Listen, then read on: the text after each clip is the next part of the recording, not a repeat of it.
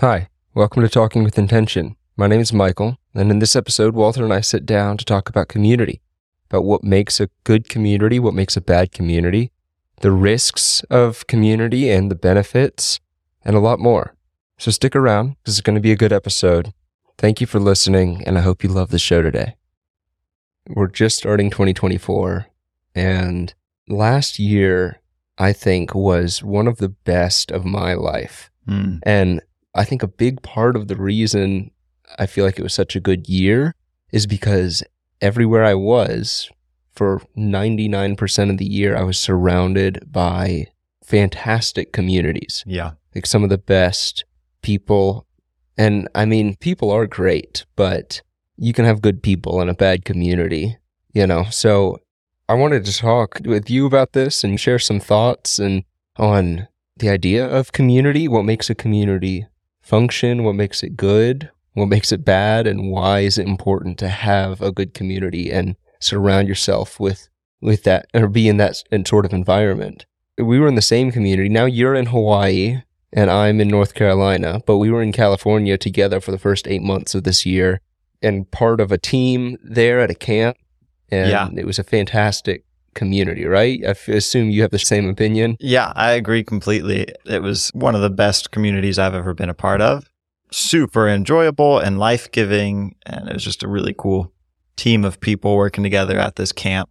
It was super beneficial for everybody that I was aware of. And I, I agree. I definitely felt that was like a huge contributing factor to my quality of life there was just what a great community we were we were working with and I think part of the equation was we were working with the same people everybody lived on site there and every aspect of life was shared or could be shared with the people around you so there was a lot of really good opportunity for community there which also means there's a lot of opportunity for drama if you've ever if Yeah. you've ever been in a tight yeah, when people like that. live in close together, there can be drama. And I know there was some. Yeah. I didn't know about any of it while I was there. Yeah. I heard things from other people afterward, but I mean, none of it sounded like just devastating. Like I've, I've, and that's one thing that was interesting for me too. Is normally for the past few years, the communities that I've been a part of, I've been yeah, in charge of yeah. they're managing in some sense because I was the Yeah. director of the camp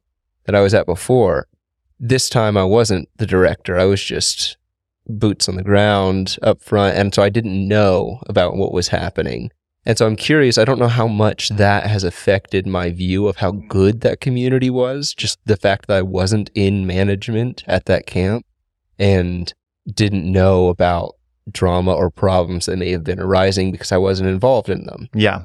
Yeah, that could be. I think it's definitely worth saying that it wasn't a perfect community. I don't know if a perfect community exists even, but it was super good. And I think it's enough to say that it was very beneficial for everybody that I was close enough with to talk about it. It was a great season.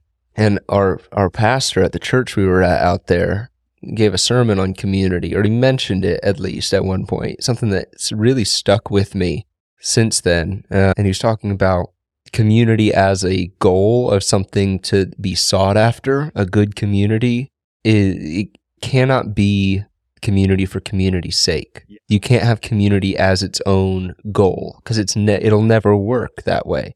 To actually attain a good community, which we should probably define or try to set some parameters around, maybe, uh, everyone has to be in it for something bigger than themselves. They're all working together in the service of of the same goal. And if the goal itself is community, it's not. It just won't work that way. It, it's not Yeah. big enough. Yeah. I have, I have the same idea. And it's kind of like, you know, community is something that will happen along the, along the way. Yeah, can't really be the destination, but in you know with the right people it'll happen on the way to achieving some goal or or yeah, I think just achieving some goal. Yeah. Do you remember when we were at that camp? The director came and shared a devotional with us one morning, and he talked about his time with a guy named Brennan Manning. He, Bre- Brennan Manning's an author. He was a very interesting guy. He was a, a monk for several years, and then and maybe I think he was a pastor at some point and, and ended up falling into alcoholism after he became a Christian, like several years after. And he wrote this book. I think there's the book that I've heard of the most from him that I've that I've read is the Ragamuffin Gospel, and I don't think I actually finished it. I need to go back and finish it, but it was a very interesting book, really just all about grace. But in the story that the director of this camp shared with us, he talked about Brennan Manning came to his college once when he was a student at a university, and they asked him what community meant.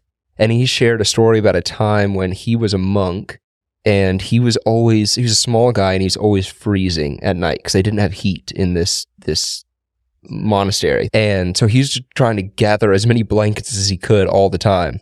And one day one of the other monks came to him and said brother manning i have to apologize to you. I know you've been trying to get as many blankets as you can because you're so cold all the time and i had a blanket and i kept it for myself and i'm really sorry.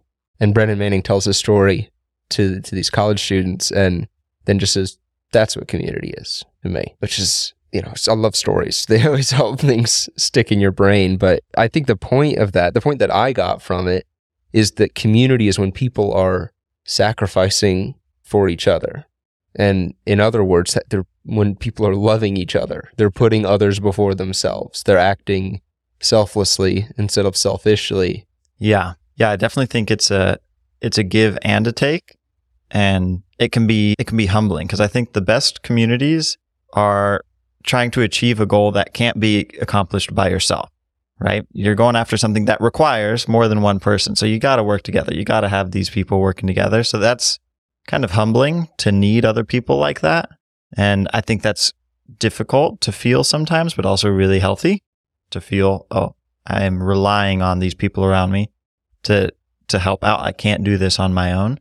The flip side of that, though, is that you're also needed by others. Yeah. And that's a really rewarding and also a rewarding and it kind of forces you to grow into that responsibility of having other people that are relying on you and need you. So there's two sides to that coin, uh, to that coin, you know, that yeah, it can feel bad to rely on and need other people. You're kind of at their mercy to, to help you or achieve whatever this goal is that you're going after. But you're also an important part of the community and you got to kind of live up to that role. Yeah. It's interesting. I think people can tend to, when you're living in community, default or, or go too far in one or the other direction. Yeah, on the give or the take. You know, for some people, they want to give. They want to be the provider, the leader, the the one who's got the answer, got the solution, is able to sacrifice and help other people out. But when they are struggling, they it's hard to ask for help. And it, it's because it's a pride thing. Either way, it's just hard when you're used to or your desire is to be the one that's providing for other people to ask for help because you first have to admit that, hey, I can't do it. I'm not good enough. Or admit that you've made a mistake in some sense, which is in, in some ways worse. If you think about the community of like being on a team, like a sports team, is kind of a simple version of it. If somebody is on a football team and they go out for a play, but they can't remember what they're supposed to be doing in this play, they have to, if they're part of a good community, hopefully they can admit to their teammates, "Hey, I don't know what I'm supposed to be doing right now. Somebody tell me what, what, what this is." But if they're not part of a good community and they are scared to admit that they forgot what they're supposed to do, then they're going to be hurting the entire team because the play is not going to go the way it's supposed to. Because yeah, everybody has to be doing their the correct job. But if you can't admit your mistakes or admit when you need help, it's funny because you you think to yourself, if I don't ask for help, then I'm not taking anything away from this community.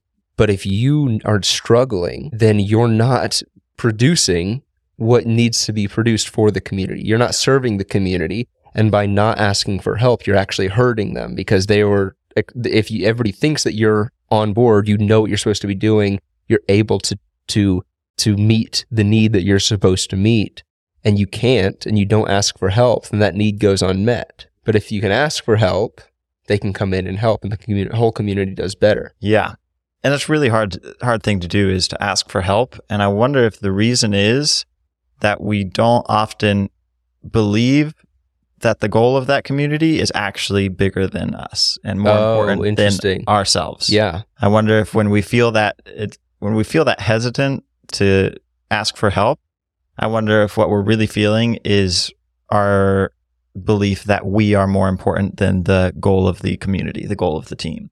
You know, because it's more because we're feeling maybe it's not what we truly believe, but we're definitely having those feelings of it'd be better to save my own save face and save myself than to lose face, but but further progress, further make some progress towards whatever our goal is. You know, I think a good, maybe even a better analogy than a sports team would be like a band or like an orchestra or something would be a really good illustration for kind of lots of these points about community. And my brother-in-law Howard even pointed out like all of the all of the analogies that that you use for a team or a or a community are musical analogies, you know, the harmony and the rhythm and all this Oh, stuff. yeah. It's all Yeah, musical the, terms. Those are all the words that you know? be thrown around. Yeah.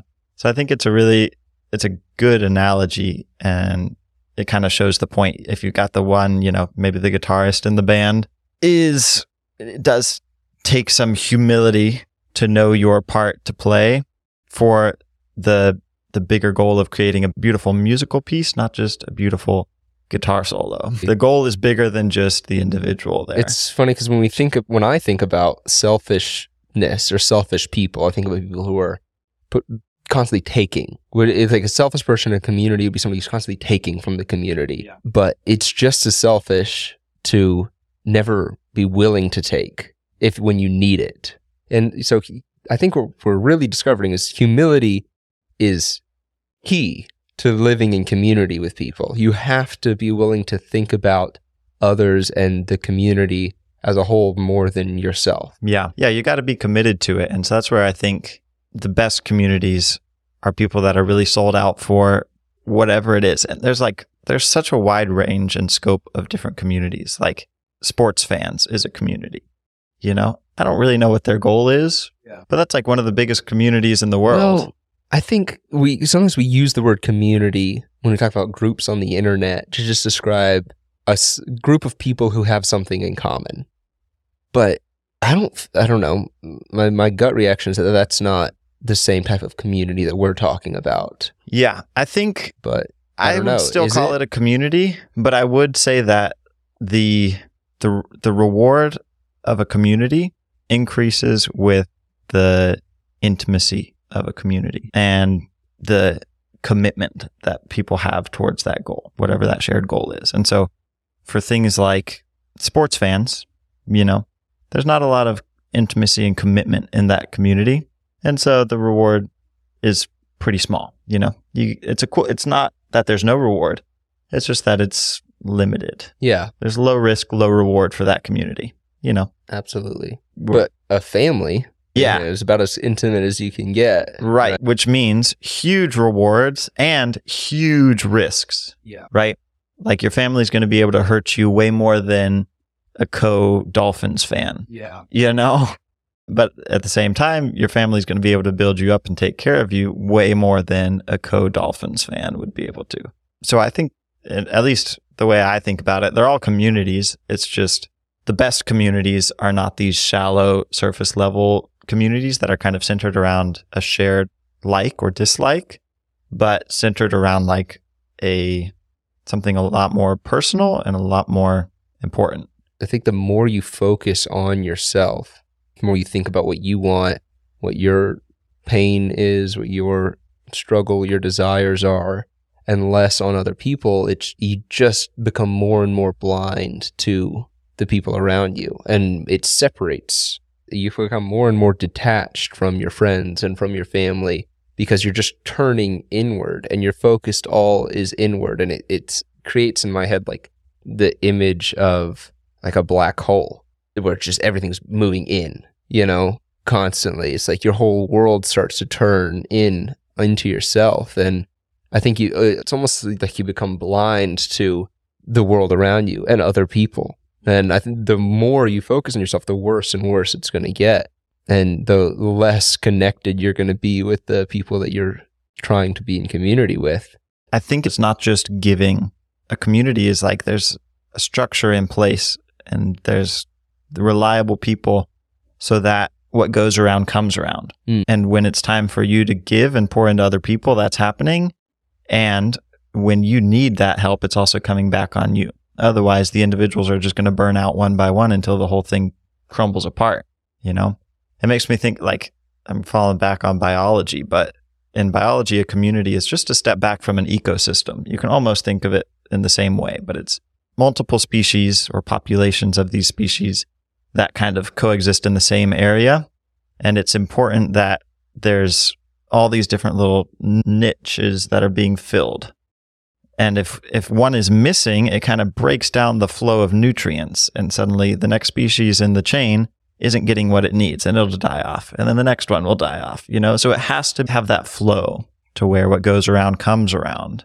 Otherwise, the whole thing will crumble and fall apart. And so there has to be specialization. And it kind of brings up this idea that each person in a community has a role that they are the best at, which I think is true of the best communities. Each person has a specialized role in that community. Nobody else can do as well as they are. They're Yeah. needed in that role. And if they were missing, it would really harm the community. Yeah. I got a book for Christmas called the, the 17 Indisputable Laws of Teamwork, Yeah. which I just have barely skimmed because I Hmm. got it uh, just a couple days ago. Two days ago, yeah. Yeah.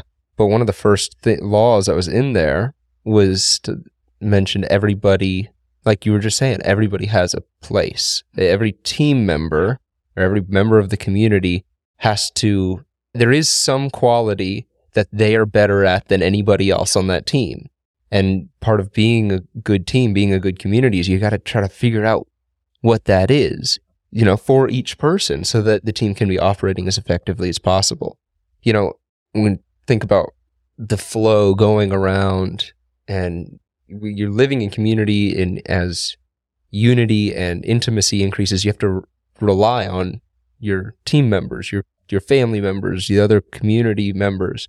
And there's a team building exercise that I, we you have both run probably countless times called I always called it the wild woozy, where last time we did it I know it was on logs, but originally when I first started running it, it was on cables. There are these two cables stretched out about a foot off the ground that are very, very loose.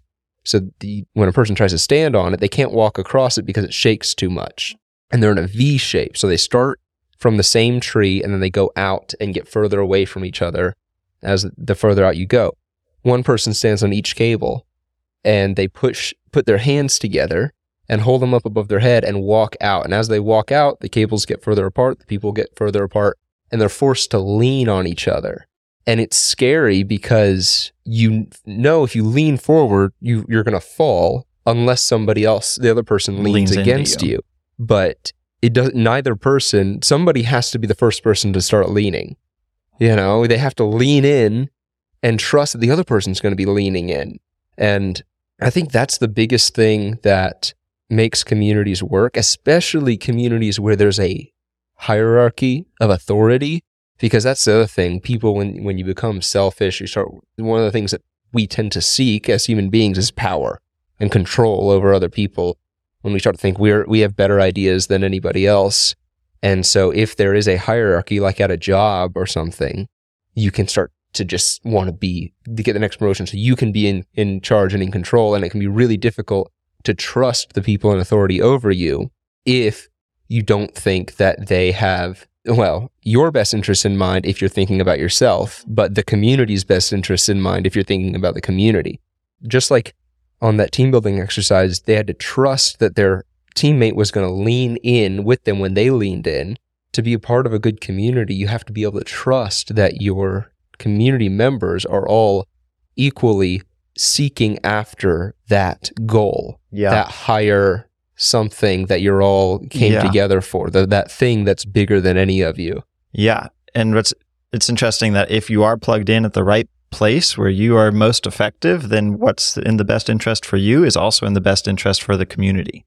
You know, if you're really playing your role in the right ecological niche, then what's going to benefit you is also going to be- benefit the community, you know? And so a good leader will, you know, be able to to vouch for you And that's going to be good for the goal of whatever your job is.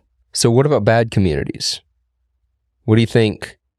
I think that might be all there is, right? Like, all you're saying all there is are bad communities. There are no good communities. well, okay. I think there's, especially in the Christian world, an idealized view of community.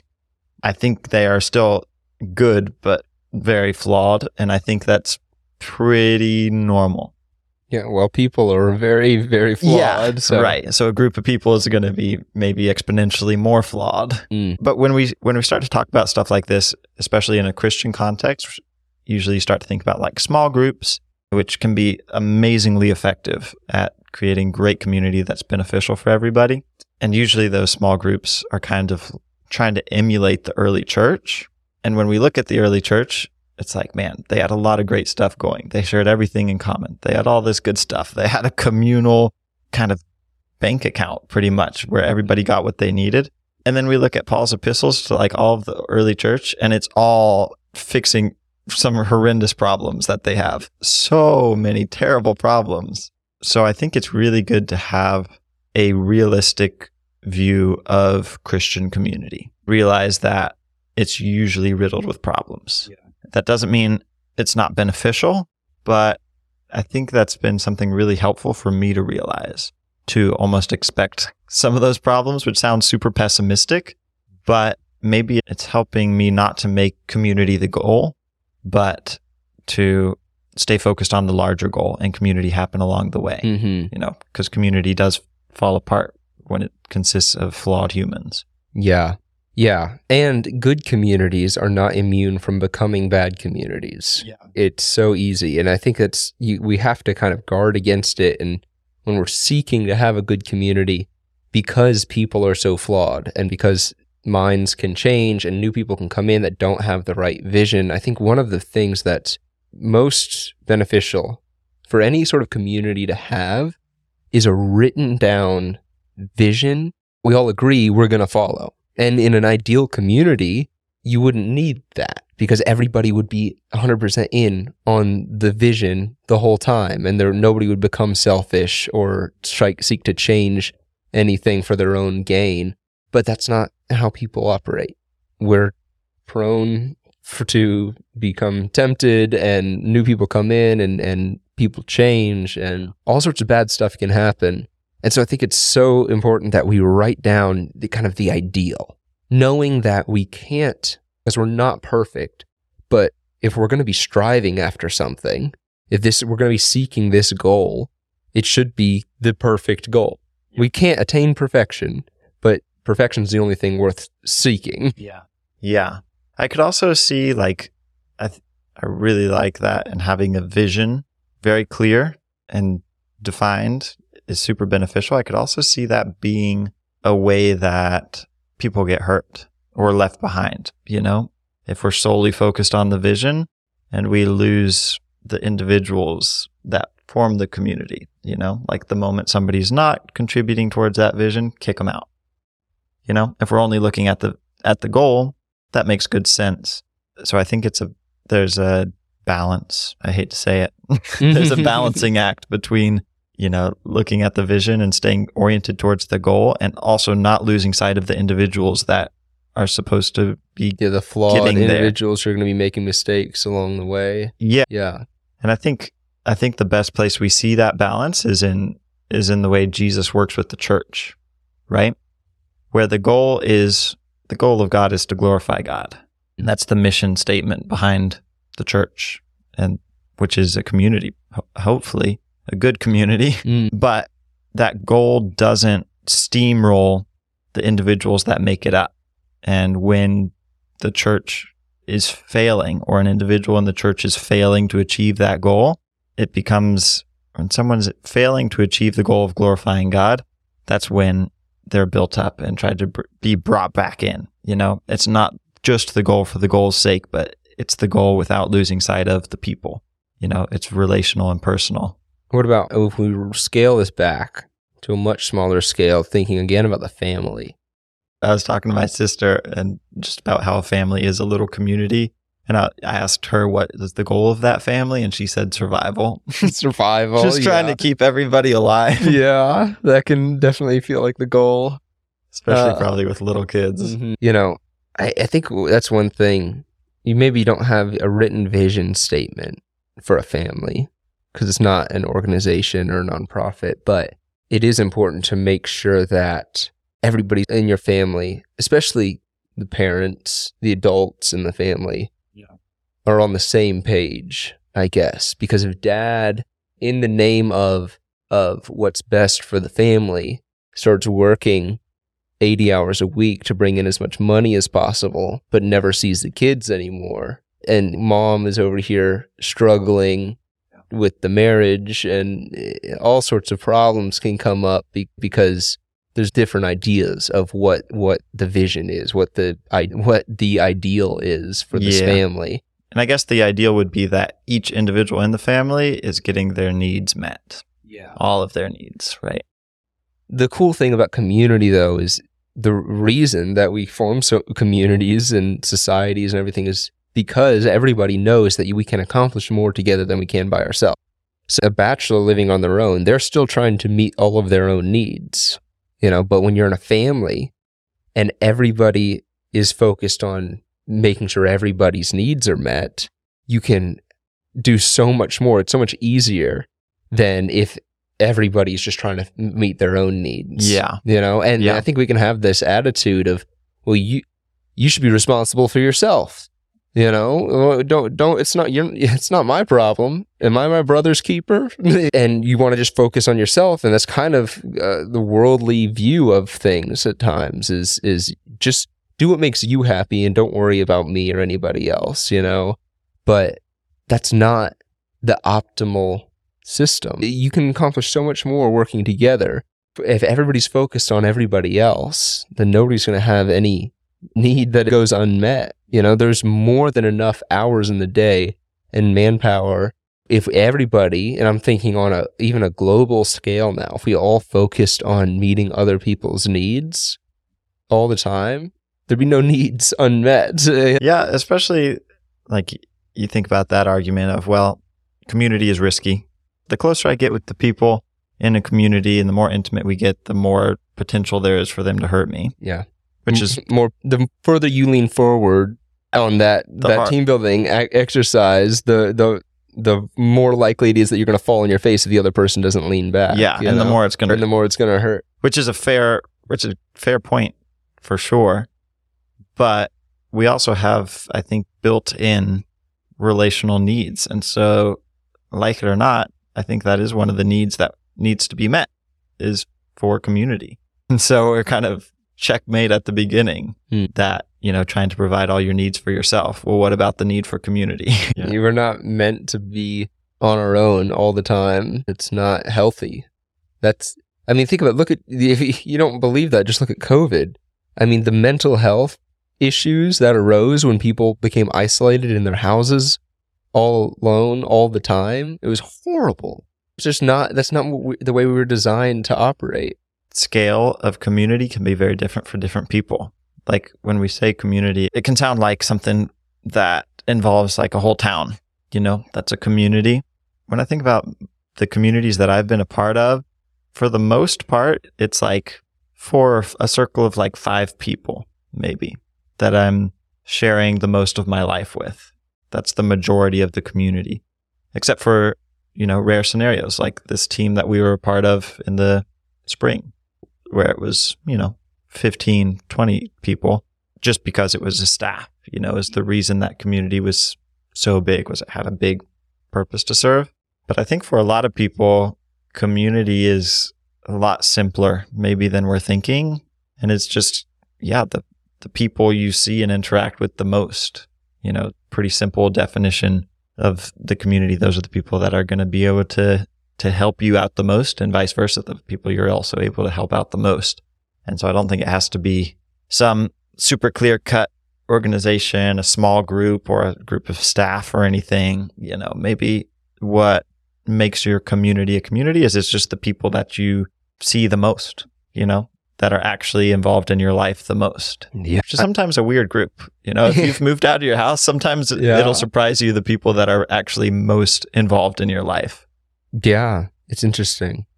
You know, something I've heard Jordan Peterson recommend when you move into a new community or you move to a new area, a new neighborhood, whatever, to go and ask your neighbor for a favor. Ask them to help you with something.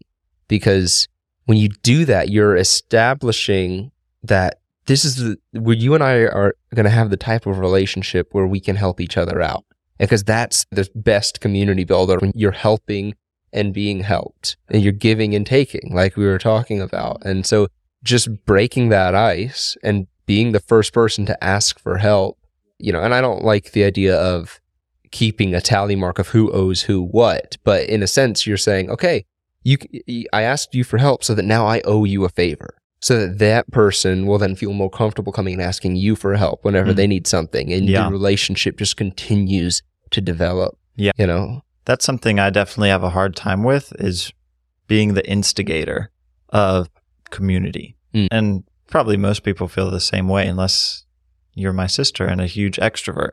Because it's hard, to, you know, you especially move into a new place or something and you feel the lack of community. You usually feel the need for all those people that are going to be able to pour into your life.